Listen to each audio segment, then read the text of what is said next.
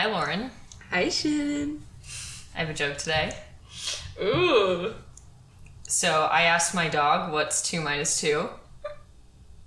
He said nothing.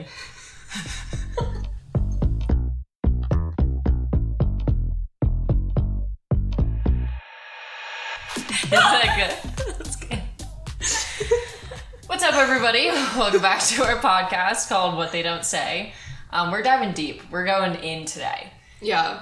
We have these books next to us, these Lovely, fat, thick files. files. Some of you might have thought we were about to say penises, but Well, kinda. um, but anyways, we have these big files next to us, and if you're watching this at all, then you will see them. And these are our trial files. is what I There's seven of them, and they're all this fat. Yeah, And when I say this fat, I'm talking like a couple inches. like probably two inches. Some of them are fatter than others. yeah. Um, But yeah, so we have about seven files of these in total. There's only two on each desk right now because we're worried if we st- stacked them up, they would like cover our faces. But that's what's next to us. If you're not watching, if you're watching, you can see them. Um, Super fun legal documents. yeah, it's it's essentially a just pure record, like word for word, of every sort of legal aspect of the court case that we went to went through. Um, they're here today. Why are they here today, Lauren? Why do we why do we have these here? um, I don't know. Last night we were just hanging out with our friend and drinking. No, wrong answer. They're here because today we're gonna start talking about the court process. We are gonna start talking about the court process. Yeah. And we were having a hard time trying to figure out like where exactly was the best place to start. And we figured From the beginning. from the beginning. Um, as well. the very first thing that happens when you begin the court process, at least in our case. So we went through a military trial, military court martial, um, which I believe we had mentioned in an earlier episode, but it was it's a different process from like civilian legal system. But same laws. Yeah, same laws, just like weirder proceedings, I would say. Yeah. And just like the I guess the people you talk to is the thing I would say that's the most different between a, a military process and then just a normal civilian process. Like instead of like talking to the police, we talked to OSI, which is Office of Special Investigations, which is like the police or like kind of the FBI of the Air Force. Yeah. And so for us, this like took place at the Air Force Academy in Colorado Springs. And so this is a actual the Office of Special Investigation is at the United States Air Force Academy base, right? That's what you call it? Yeah, I mean like there's OSI offices just on On Air bases. Force bases. Yeah. and the academy is an air force base so that is where it was conducted and to back up the um, person who assaulted shannon and i as well as many other girls was a cadet or aka a student at the air force academy which is why it took place there so even though we are not in the military um, the military took it into their hands essentially Yeah. which was a gamble. Like we weren't really sure if we should go through the civilian process or through the military process, but we thought that maybe it would be quicker than the civilian process. Like there was a few things and definitely like a lot of like pros and cons there that we can like talk about when we get to that point. But we just decided we're gonna take this route, see what happens. Well, I think more than anything, it was not really up to us. So, like, I initially, I was the first person to call the Air Force Academy. They have like a, um, it's not an OVA office. It's like a, it's a SANE office. I can't remember what it's called, but there's a, it's an acronym. Yeah. Um, for basically reporting sexual assaults that have something to do with the Air Force Academy. And so like I had made the phone call and just said like I need to report a sexual assault and like some of the questions they ask are are you a member of the Air Force or of the military at all? Are you a cadet here or are you a civilian? So I was like I was a I'm a civilian and the person who sexually assaulted me was a cadet. And so tradition like I, I don't really know if it was up to us whether it was a civilian case or a military case. Like the only reason we had it an option to go military was because, because of that. yeah. But they could have said, no, we want to only take on cases that where everyone Mm-hmm. is a cadet or everyone is involved in the Air Force. Um, but yeah, as Lauren had said, like I think traditionally the civilian process has a lot of stereotypes that it takes years and years and years. But um, our trial also took like two or three years in total. So, you know, I don't really think that was actually a factor that played in. Like it was, Yeah.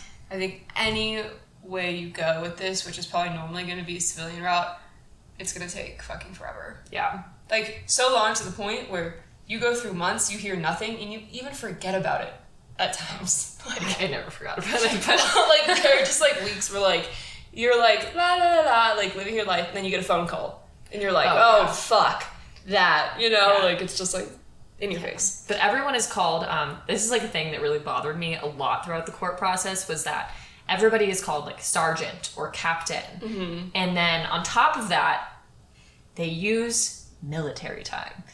Now, for Lauren, this doesn't bother her. This really pissed me off for some reason because I was like, "Grr, I have to call you Captain this and Captain that," which is a respect thing, and I understand that.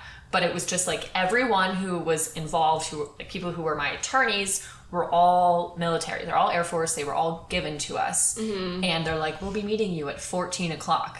Like, I don't want to think Two o'clock. Twelve plus what equals two? Okay, two o'clock. Like, I don't want to think about that. Um, That's not how you think about it. that's how I think about it. Like if it's like you like I like go like I subtract. So if you're saying it's like sixteen hundred, that's four o'clock. Oh yeah, it's fourteen hundred, not even fourteen. Me. It's yeah, it's fourteen o'clock. okay, well, you know what I'm saying. Um, but however, um, the very beginning of the process. So I called to make a report. Um, it's a not a very detailed report. Like report, like they don't ask. Like this person is just kind of the middleman to pass off the information to the Office of Special Investigations so that they can begin taking it into their hands and make sure that everything is like legal. Like that phone call wasn't a recorded thing; it was just a report. That's all it was. Um, and then following that, the next step is having an investigation. And you start off an investigation by bringing the person who is alleging this assault in. That's how you start. Um, I guess I was the first person to be brought in as well.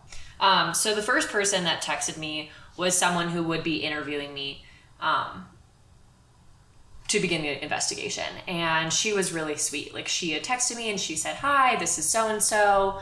I'm reaching out for, you know, to begin this investigation. What is your schedule like? Very, very normal, like civilian like talk. It felt very comfortable. So I ended up scheduling my interview. Um, it was almost exactly a week after I had been assaulted. They want to get it done as soon as possible so that like the information is as fresh and there and available as it can be.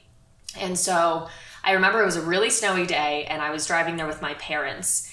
And like for one, an, like a military base of any sort, I think is very confusing. And there's a lot of like this place is fucking massive. Like they have acres upon acres upon acres upon acres Of in- land, of yeah. land. It's insane. And like and you there's- lose service too. So yeah, you you're like Google in the Maps, like- forest. as so like there's like a huge forest on this. Like, like there's it's there's a fucking golf course. There's multiple airstrip. Like it is insane.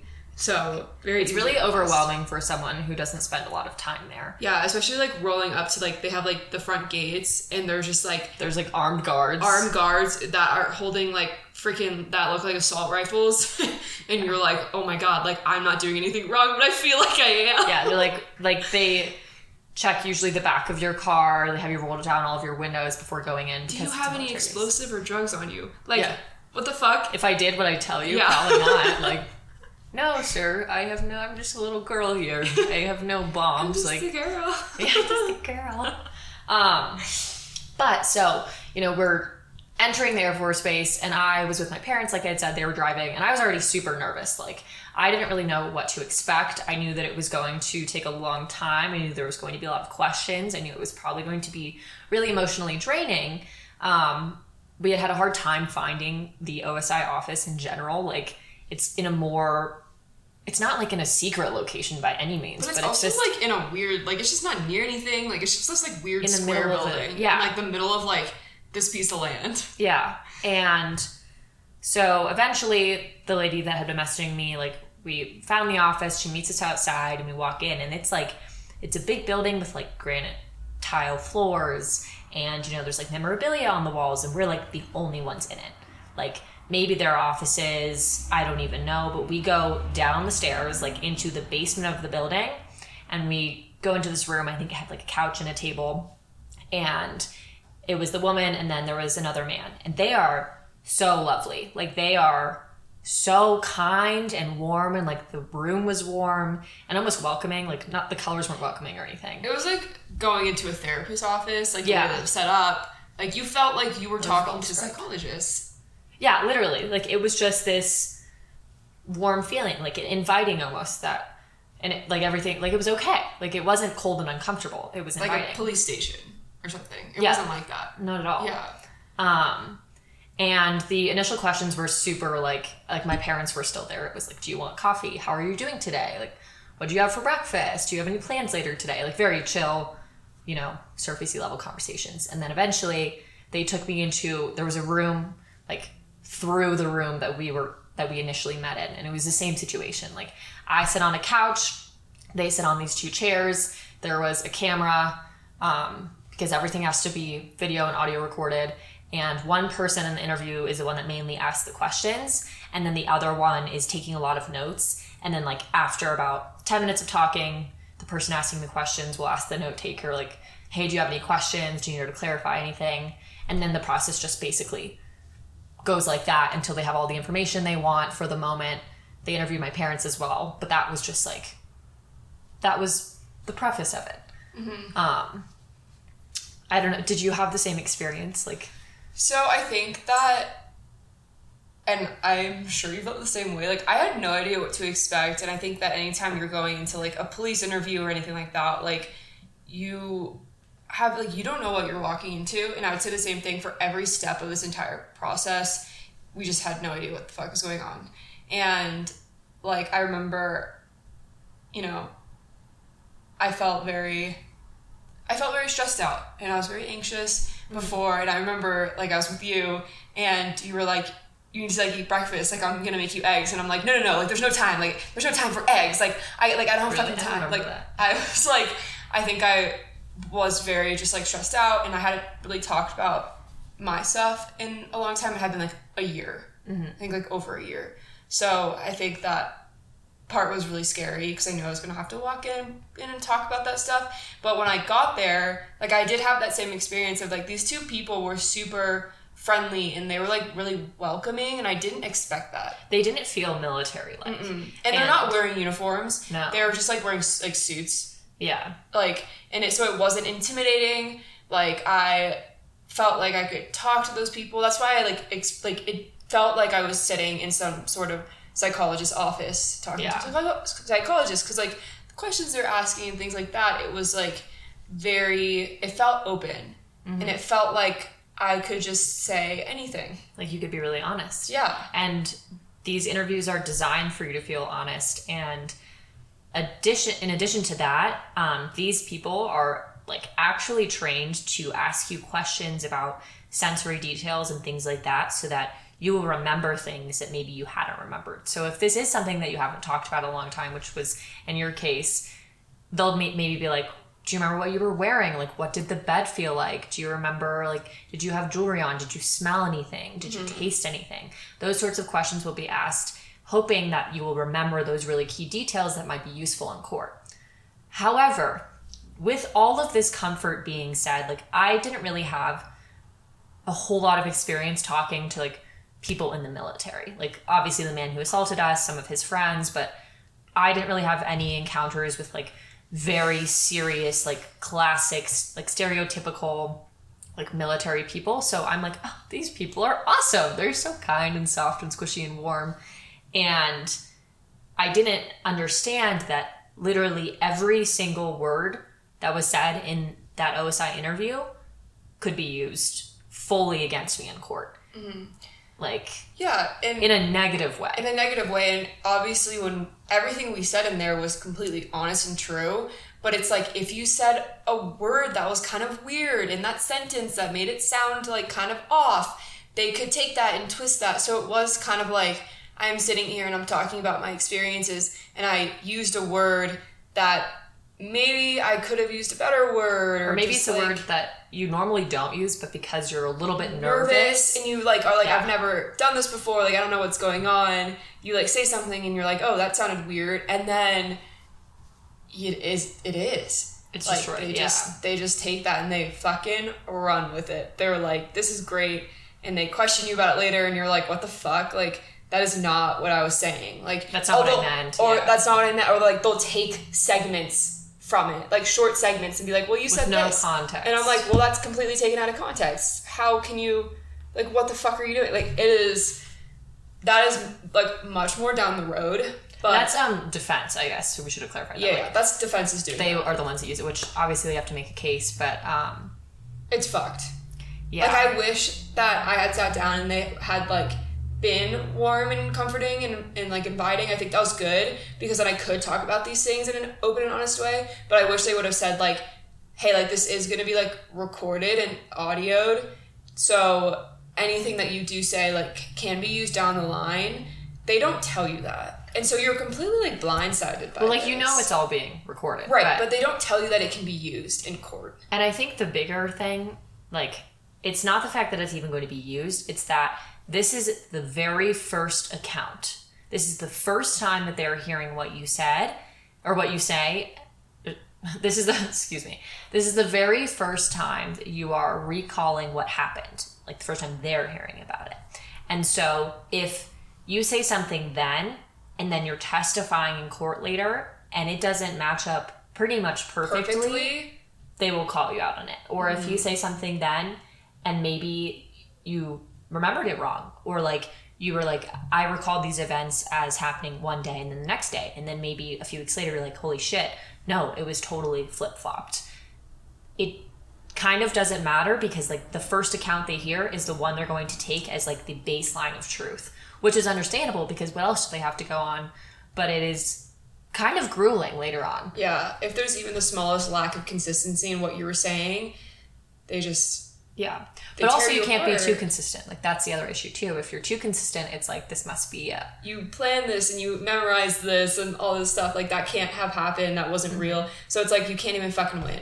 Like if you're too consistent then it's like well you're clearly lying because this is like too perfect. But then if you're mm-hmm. not consistent enough then it's like well see she said this this time and this this time. And they're a little mm-hmm. bit different so she must be lying. Yeah. And like something that happened, um, like something in particular that was really used against me was um, this word pranced.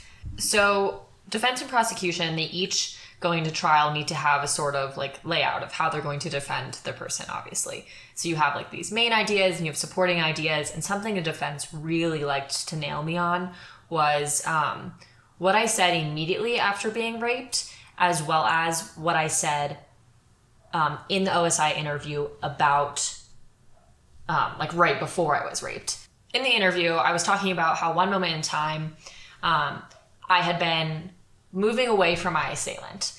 And the way I would describe it now, and how I had described it to my friends, and how I had described it like every other time I had talked about it, was that I like moved away quickly, urgently skipped. Like that was how I talked about it. Like I moved away quickly was the point.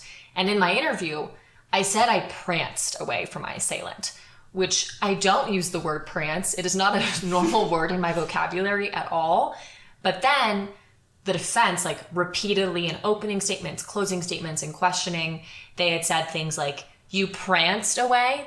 That doesn't sound like you are afraid of him. That doesn't sound like, like that's the word prance is traditionally used in settings and in contexts where you are happy, you're prancing through flowers with your husband, you are prancing on the way to get a fucking espresso martini, you know, like pranced is used in a squishy warm context. And I had said that. And I remember in my interview, like I said pranced, and then they were like, Can you explain what that means? And I was like, I urgently moved, like I was moving from one place to the next. so you provided And, that like, swiftly. context yeah But the pranced was taken so out of context in trial. Um, but it was just it was just a literal thing of I was nervous in the interview and I said something that I I said something where the word didn't actually mean what I was thinking. Right. You were just like maybe had nervous energy, and so you're Mm-hmm. like I know for me, I was talking really fast, Yeah. and so like you kind of like run over words, and you just like say words, and you're like, oh, that was weird. I don't know why I just said that. Yeah. So I think that like totally makes sense. Um, But because it was like the first word that I had said, yeah. that was the one taken with the most value as opposed to when I gave context after it. Yeah.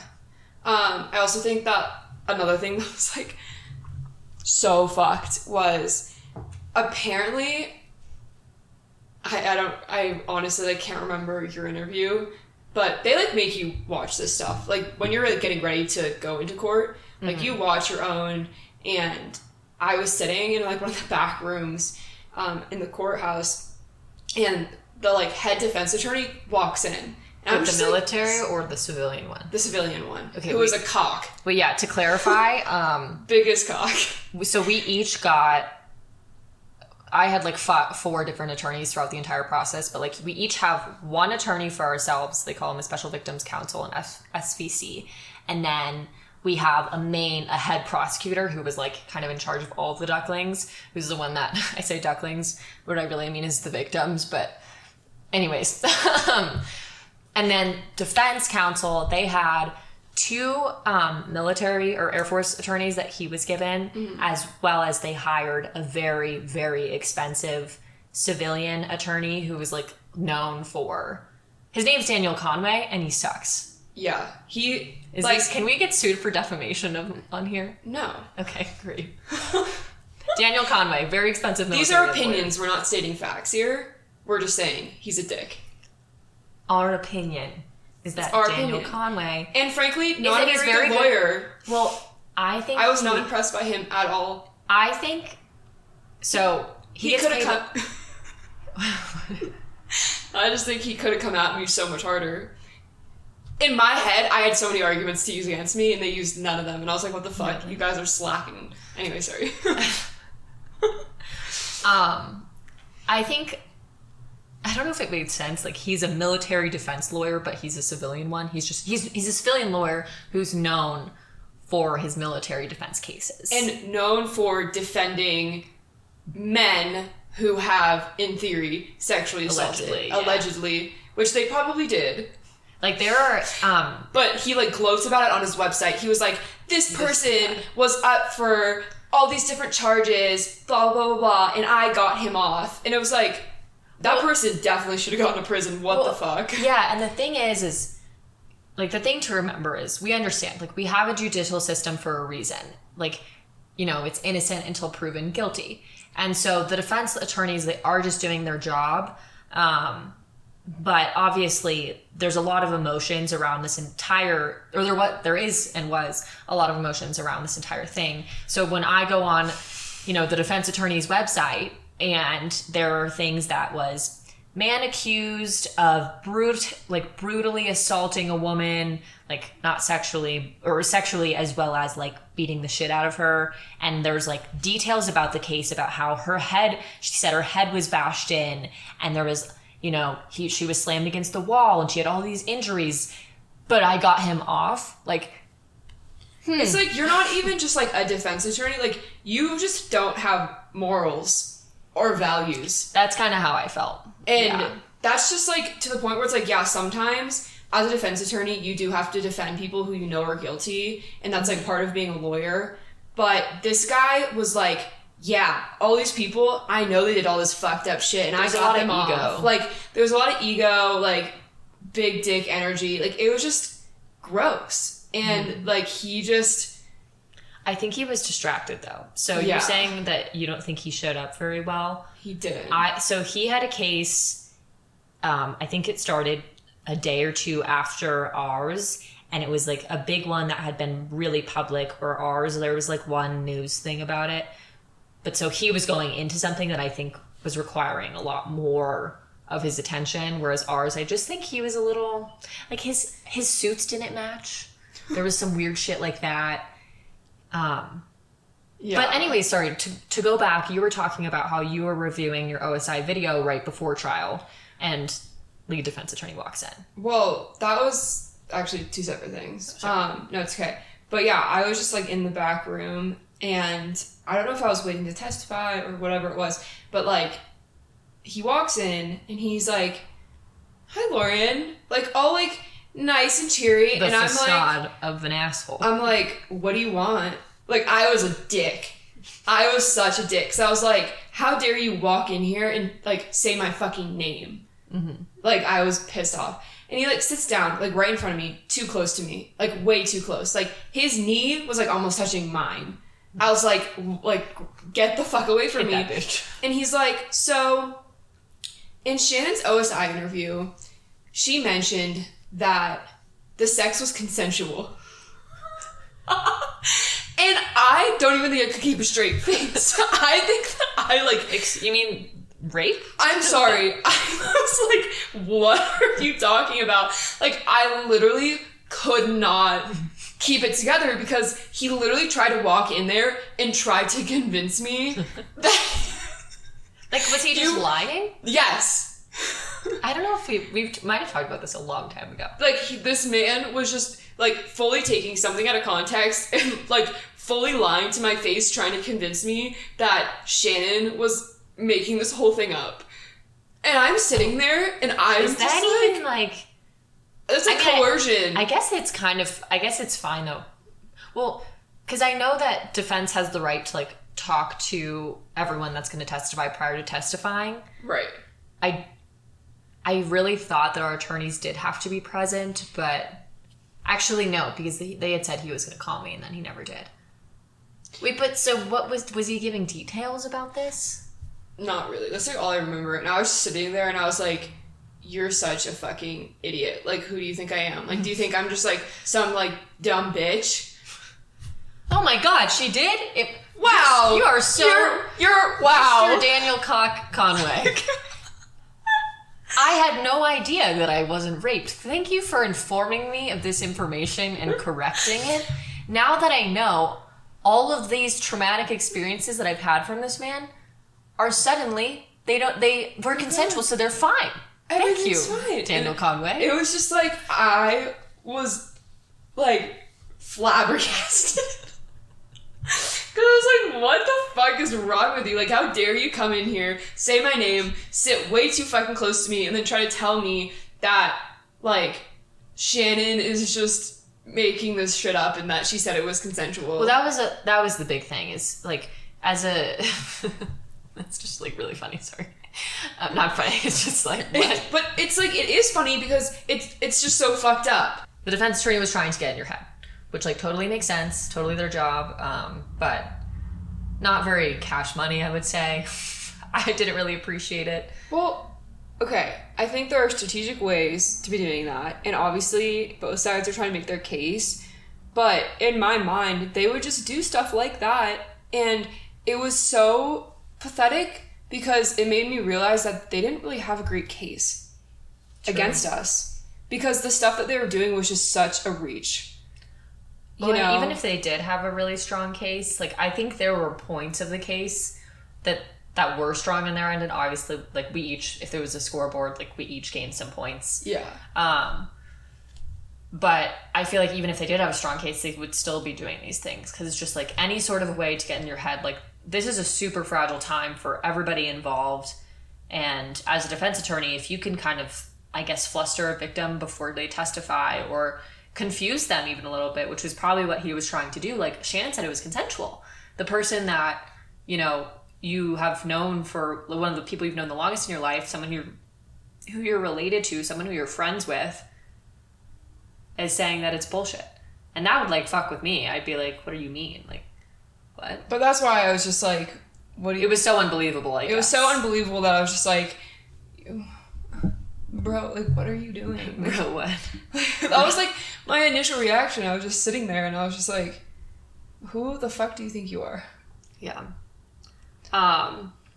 So after your investigation Or after your interview, interview, yeah, they're, they Investigation. decide if they want to open up an investigation. Yes, and if if they want to take it on, or if they want to pass it to like local police, um, and ultimately they did decide to take it on, and I think I don't know exactly why that was. I think part of it was that for me, I had like a hospital record for after so there was some some good evidence there. And I also let them know, hey, I think there's a lot more people involved in this. I the people that were close to me that I thought might want to testify and talk about it, like was you, was another one of our friends.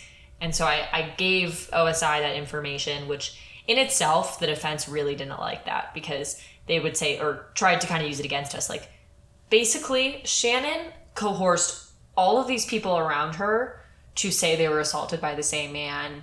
Like, that was their initial thing, was like, Shannon is the ringleader.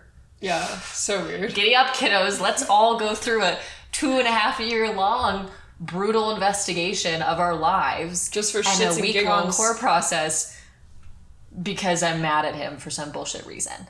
But anyway, so they looked at me as like a ringleader. But any hoosers. So I have my investigation. I say, hey, I think you want to, you should reach out to Lauren King. I think you should reach out to somebody else. Um, and I also had said, I have this gut feeling that there's a lot of other people involved. And I said that specifically because our assailant, um, on the night that I was assaulted, him and I, like, before anything close to assault happened, him and I were having a conversation. We were each cooking dinner at my house, my parents' house, and he had talked about like all these sexual partners that he had. He was like, I don't really know the number. And then he had said something like, I think it's around 10 or so. And I knew this wasn't true because one of our friends who was like really close with him as well was like, no, this man has slept with a lot of women. And I thought that the number was closer to like 30 or so. That's what I was told by this other person. Mm-hmm. So when he was like, I think I've slept with about 10 people, I was like, no, I don't know what to call it. Like, do we call him Mr. Assailant? For now. no, Mr. Assailant. I know there's more people. And he was like, well, like 10 or 12, but I don't really remember the rest. And in hindsight, I looked at, okay, if you're kind of a serial rapist, if you've raped like, you know, at least four women, and you have all of these sexual partners, and you only remember 10 or 12, and you can't remember the rest, you're either so fucked up, like so drunk that you don't remember, or you are like beating it out of your soul to not remember that you have assaulted all these other women. Yeah. So that's what I let OSI know. Was just, hey, I have this feeling. I think there's a lot of other people involved. I think you should really look into this. They ultimately decide, yes, let's open up an investigation. We do want to keep this within the military court process. Let's get after it, basically. Um, so I think it was, it was, so I was interviewed on a Friday, and I want to say it was like the next Monday or Tuesday. I got a phone call from a British man at the Air Force Academy. Someone who, this was my first encounter with somebody who was very, very formal. You know, he's talking in his British accent. Hello, this is Sergeant, Agent, whatever, Major XYZ. And I'm, I'm calling, is this Shannon Porter? Like, I'm calling to talk about your, the investigation. You have a terrible British accent. Can you do it better for me? Not a command, just like come out. yeah. But anyway, so I get this phone call and I'm outside of the gym. Like I was going, or no, I had just finished working out. So I was about to go home and it's just this like scary phone call with this man. Like I, I'm like, okay, I know he's from the Air Force Academy, but he has this accent, which is fine. Low-key a little bit hot and confusing for me. But then, but then he's like super formal. And he's like, ma'am, we need to pick up your bed sheets. And I'm like, tonight? And he's like, most likely not tonight, most likely tomorrow. And I'm like, why do you need my bed sheets? Like there was very little context. And like obviously he needed my bed sheets because they wanted to try to get DNA samples. But it was like, oh, okay, so if you if you're picking them up tomorrow, I was like, can I can I still sleep in my bed? And he says, just don't mess the bed sheets up. Like don't mess them up. And I was like, well, so I can't sleep in them. And he's like, you can sleep in them as long as you don't mess up your comforter and your sheets. What the fuck does that even And I'm mean? like, well, I've been sleeping in my bed for the past like week or so. How do I not mess it up?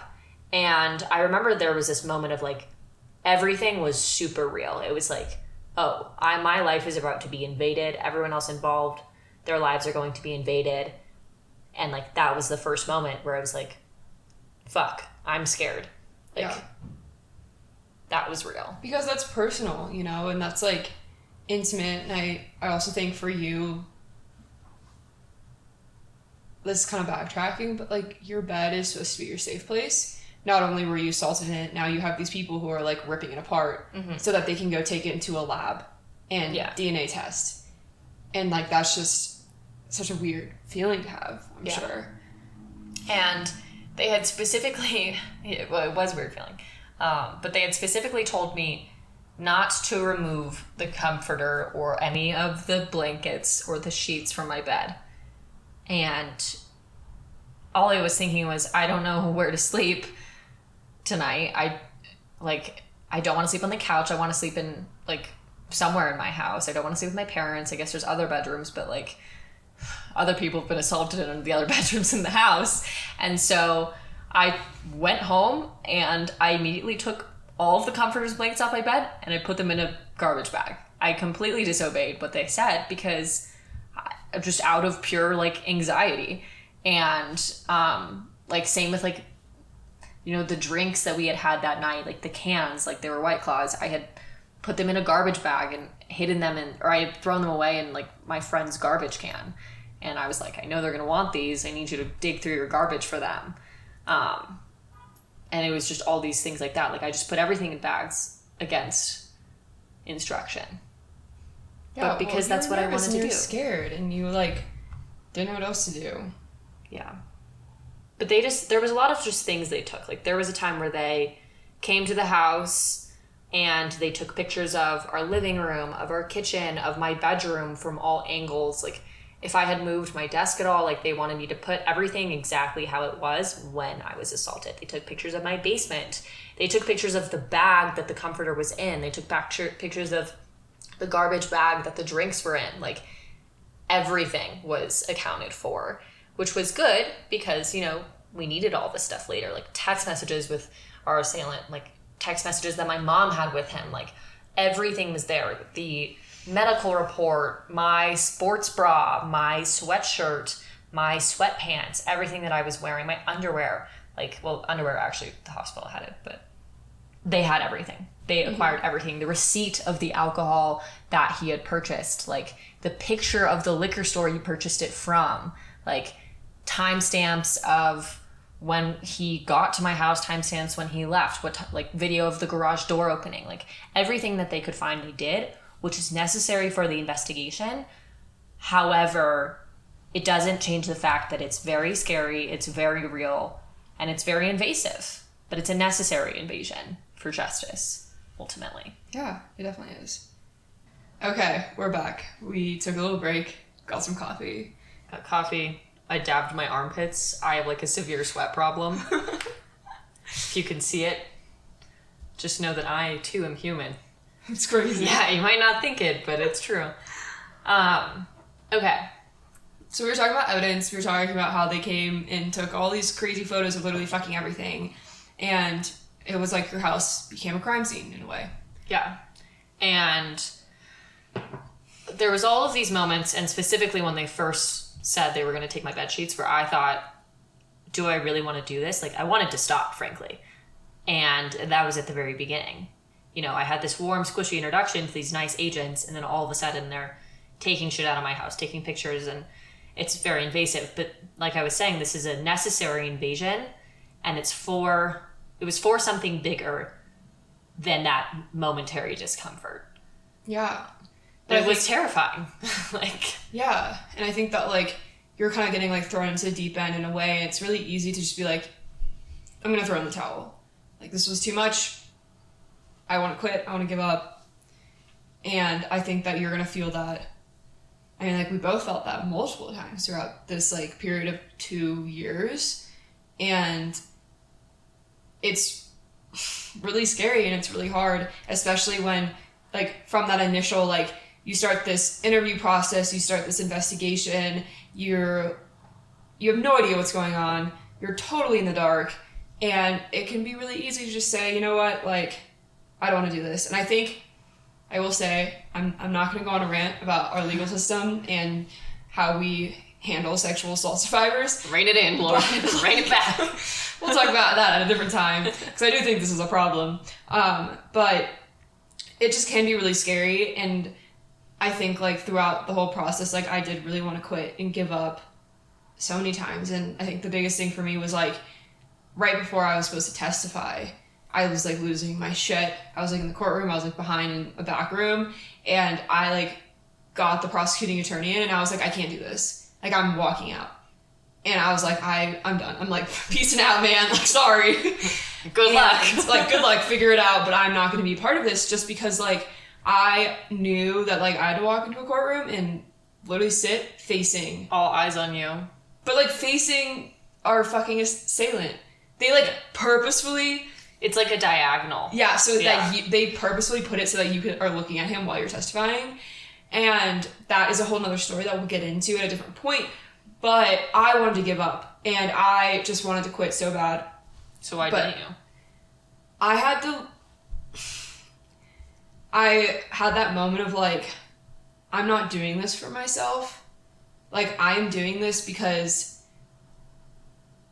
this guy needs to learn that there are consequences to actions like this, and all men need to learn that there are consequences to doing this. And I think that previously and historically, men have been getting away with raping and assault all the time, everywhere Especially in the military. especially in the military when there's like a higher percentage of men and things like that and there have been no consequences and if there are consequences they're fucking stupid Like a slap on the wrist. yeah like brock turner case. That's what I was he got six months and he got let out early.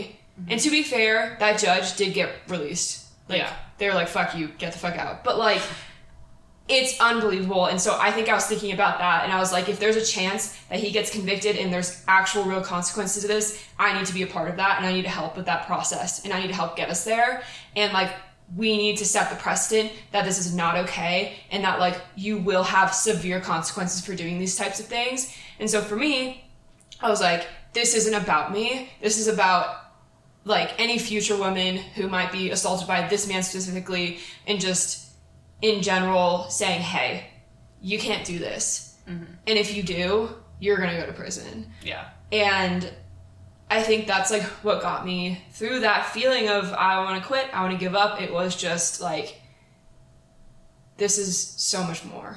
This is about so much more than just you. Mm-hmm. So go make this sacrifice because you're a strong ass bitch and you got this. Mm-hmm. And I had to tell myself that through every single stage in this. It wasn't just when I had to testify, it was everything. It was that initial interview, it was any other interview that we had to go through, it was, you know, that first time sitting in the courtroom. And I just had to tell Seeing myself his face. like, yeah, seeing his face for the first time. It really was just like, you're strong, you got this, and this is for the greater good. Yeah. We're gonna show the world you can't do this. Yeah. It's not it's not okay. Um and even like I I think a lot about or I, I thought a lot about how okay, he might not get convicted necessarily, but maybe there will be some other sort of punishment, like maybe dishonorable Discharge. discharge or maybe like things like that because what I knew was he was a senior at the Air Force Academy and he was about to go into a he was about to be an officer. Like he was going to be in a bigger position of power where he could potentially get away with this more. And if I had known for a fact that he had assaulted at least 3 people later we found out that there was a few more then like how many more didn't speak up or how many more do we not know of and how many more will he assault in the future? And so there's like the future aspect there's the aspect of just like hey it's not okay. Like this shouldn't be very chill in society that this is happening so much. Um, and then on top of that you know i think we all everyone involved and anyone who has ever been assaulted there's a lot of mental repercussions and physical repercussions that happen after being assaulted that wouldn't be there if you hadn't been raped. Like i think i, I wouldn't i would have had better grades that semester i don't think i would have necessarily quit figure skating if i hadn't Ooh, been that's raped a whole nother story we can talk about later. but it's like the emotional and physical toll that being assaulted takes on you. Like that is physically taking away who like you are I think you are physically changing the way you've been like your chemical breakdown. Like there's studies that are that show that people who are molested or assaulted when they're a child, they're like 15% more likely or something, don't quote me on this, but it's it's a fairly high percentage more likely to develop an autoimmune disease because it's like chemically changing the way you respond to things, how you think, all of that. And so this person changed who I am. Like that's a fact. I hate giving him that power, but he changed the way that I look at the world, the way I view sex, the way I view men, the way I function as a being. Mm-hmm. And if you're changing my that stuff, there should be a repercussion for you because I never asked for it. You didn't ask for that. No one asked to be assaulted, but it happens fucking anyways, and something needs to be done about it because it's not okay. Mm-hmm. Boom. Mic drop. Mic drop. Yeah, I, and I think that is like a huge reason why we went through this trial, you know, and like it's the reason. Yeah, yeah. There's also a, a chance, like it's a, I think it's a seven percent conviction rate.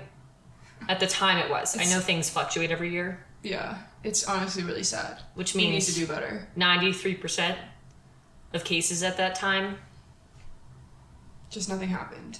Yeah, and that cannot be the norm. Yeah. Um, I kind of wanted to talk about like just the military, like the way they talk to us. I don't know if that's if you would be interested in going there. What do you mean? So, I had said, you know, the people that interviewed us were very squishy warm, didn't really seem military, weren't in uniforms. And then every attorney after that, the rest of the investigative people um, that I talked to are super duper formal, as they should be. That's their job. Yeah. But it was very intimidating.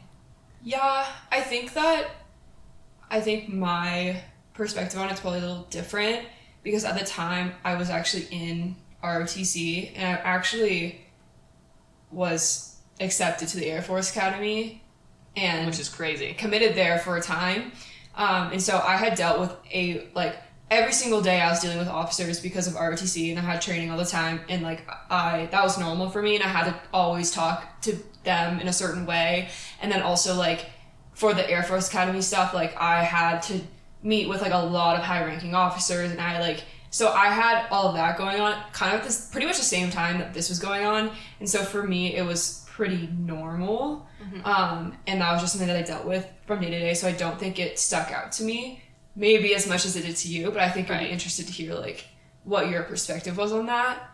Um, yeah, so you since you had encountered all of these people, it was more normalized. Yeah. As for like a classic civilian, which is like me, um, it almost felt like like when I would communicate with them, which I'll talk about some text in a moment here. Um, it always felt like they were like questioning my credibility and it was weird because I'm like, wait, you're supposed to be on my side, like, mm. but in reality, they're actually like the investigative people aren't on anybody's side. They're they're like, well, the jury are they're fact finders, but the investigative people are like just supposed to find everything they can out, like that. That's their job. It's not to root for you or to root for your assailant. It's just to find information out. But with the way they had talked, a lot of it felt like it was like oh, you're mentioning that you think someone else has been assaulted like and i'm like yeah i already told you that and then they would say like why do you think that i'm like we've already talked about this it's all of these like kind of prying questions i'm pulling up some texts from our lovely british agent so there was a point in the court process where or not not during court but during the investigation the investigation where i started to get worried for my safety and I didn't necessarily think that our assailant was going to show up to my house or to the ice skating rink or to church or anything. But it was, I was worried that once he was notified that an investigation had began, I was worried that if he knew it was like me or you that had reported, that he could show up because he knew everything. He knew where I lived, he knew our garage code, he knew what time we went to church, when I was ice skating and so I made the decision that I wanted a protective order to be put in place. And so I had asked this specific um, special agent, I guess we can say, right? Yeah. Yeah, that's I guess that's what they are. Yeah. Um, I was asking if he could disclose the information, like if he could tell me if our assailant knew that it was me or not. And I was like, I'm also just looking for an update in regards to the investigation. And he said, What sort of update are you looking for, ma'am? I'm not able to talk with any subjects of investigations without first advising them of their rights, meaning, yes, he is aware of the allegations. And I said, Does he know the allegations are from me? And he said, I'm sorry, I can't give specifics about what we discussed, but do you have any reasons to believe he would think the allegations came from someone else? And so it's just like, I'm asking a simple question of, hey, I'm scared about my safety. Can you just let me know if he knows that it's me? Mm-hmm. And he's like, why do you think it's somebody else? Like, that's not the fucking point here, special agent. Um, Shannon got very, very heated. Oh my god, I was throughout really the like whole investigation. She was getting pissed the fuck off, which rightfully so, honestly, because some of the shit they said was just hilarious. yeah, it's true. So like this one, I have, um, I'm primarily concerned with my safety. If he thinks the allegations came from me, I want to make sure I am safe. Additionally, I have no knowledge of what he thinks because, frankly, there are probably a lot of other girls um, that the allegations could be from. Um, blah, blah, blah. I said, I'm not asking for details. I'm simply concerned for my safety. And he responds with, I understand your concern, ma'am. How would you like me to assist with ensuring you stay safe? And that was the thing of like, I don't know. I'm telling you I'm worried about my safety. So I, I need you to tell me what my options are. Mm-hmm. Um, and perhaps I, I got a little bit a little heated emotionally, but I just felt like at every corner of the investigation, it was, well, why do you think that way? Like, should we be concerned about this? Like, you want a protective order. Well, we don't know if we have enough evidence for that. And it was just these things of, hey, man, I'm just a little worried. I want my day. I want to peacefully be able to go to church on a Sunday with my family, knowing that I'm not going to have to see my rapist by while praising Jesus. like that's it. You know. Yeah. And I just felt like it was a constant questioning of my credibility when really it was just me wanting to know what was going on. Yeah. And like that was so consistent throughout the whole thing was just they don't actually actively tell you anything that's going on. So At you all. have to be proactive if you're not the one that's going there and texting them and being like, "Hey, what is going on? What? Why and is texting your attorney? Yeah. yeah, yeah. Like, why is this happening? Like, blah blah. Like, they will not tell you dick about shit. Like, it's just like, what the fuck? Like, why is it so hard for you to tell me information? Like, the reason that this is a thing is because like I came forward and reported this, and now you're not telling me anything and I feel like most of the investigation was like that. And the investigation mm-hmm. lasted a year, over a year. So I reported in 2019. And then in 2021, at like, the end of 2021 was our trial. It was like very end December right 2021. Christmas. Yeah. So 19, 2021. So a little bit over two years was the entirety of it. Yeah. And like for the majority of that time period, you heard nothing, you knew nothing you were just completely yeah. left in the dark. And then when you would reach out and be like, "Hey, can you explain this to me?" They would give answers like that. That's like, like they start questioning you, and then you're like, "Well, I'm not. I don't. I don't know what's going on. I don't know how to be protected. Like that's why I'm talking yeah. to you." Like my favorite thing would be when uh, favorite is sarcastic, by the way. My favorite thing would be was they would say something with a lot of legal mumbo jumbo, like we are having an Article 402 hearing. When will you be available? And like what the fuck is an hey, Article 402 me, hearing? yeah, like they would just say it as if I've like been through this before. I'm like, oh, or that I go to fucking law school. Like, homie, I'm like 19, okay? I don't know anything. I'm a marketing student. Like, what? Help me out a little bit. Yeah. Yeah. Um, but so just hear this loud and clear. If you're someone who is starting an investigation or is has been assaulted and is thinking about it,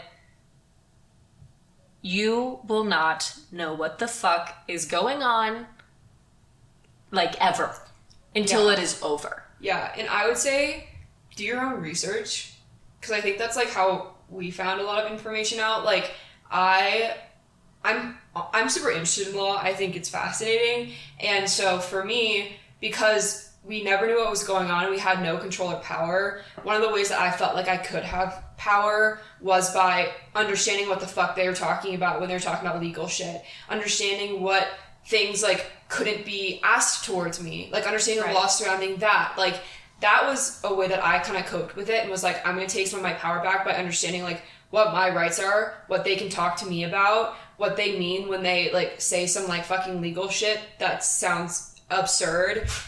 And that was just like all research based and like you do that in your own time, but like it kind of does help because then when you go into the courtroom and like you're getting ready for trial, like there was a time when the defense i don't remember if this was this might have been in one of the meetings before they asked me a question that legally they couldn't ask me and i knew that. So i didn't say anything. And then my attorney was like oh you can't ask that question. Mm-hmm. but like the fact that i knew like no fuck off it made me feel like i had some control yeah and honestly like that was really nice to have during this whole time um, so there is going to be a lot of times when you are in the dark like that but like as much as you can educate yourself.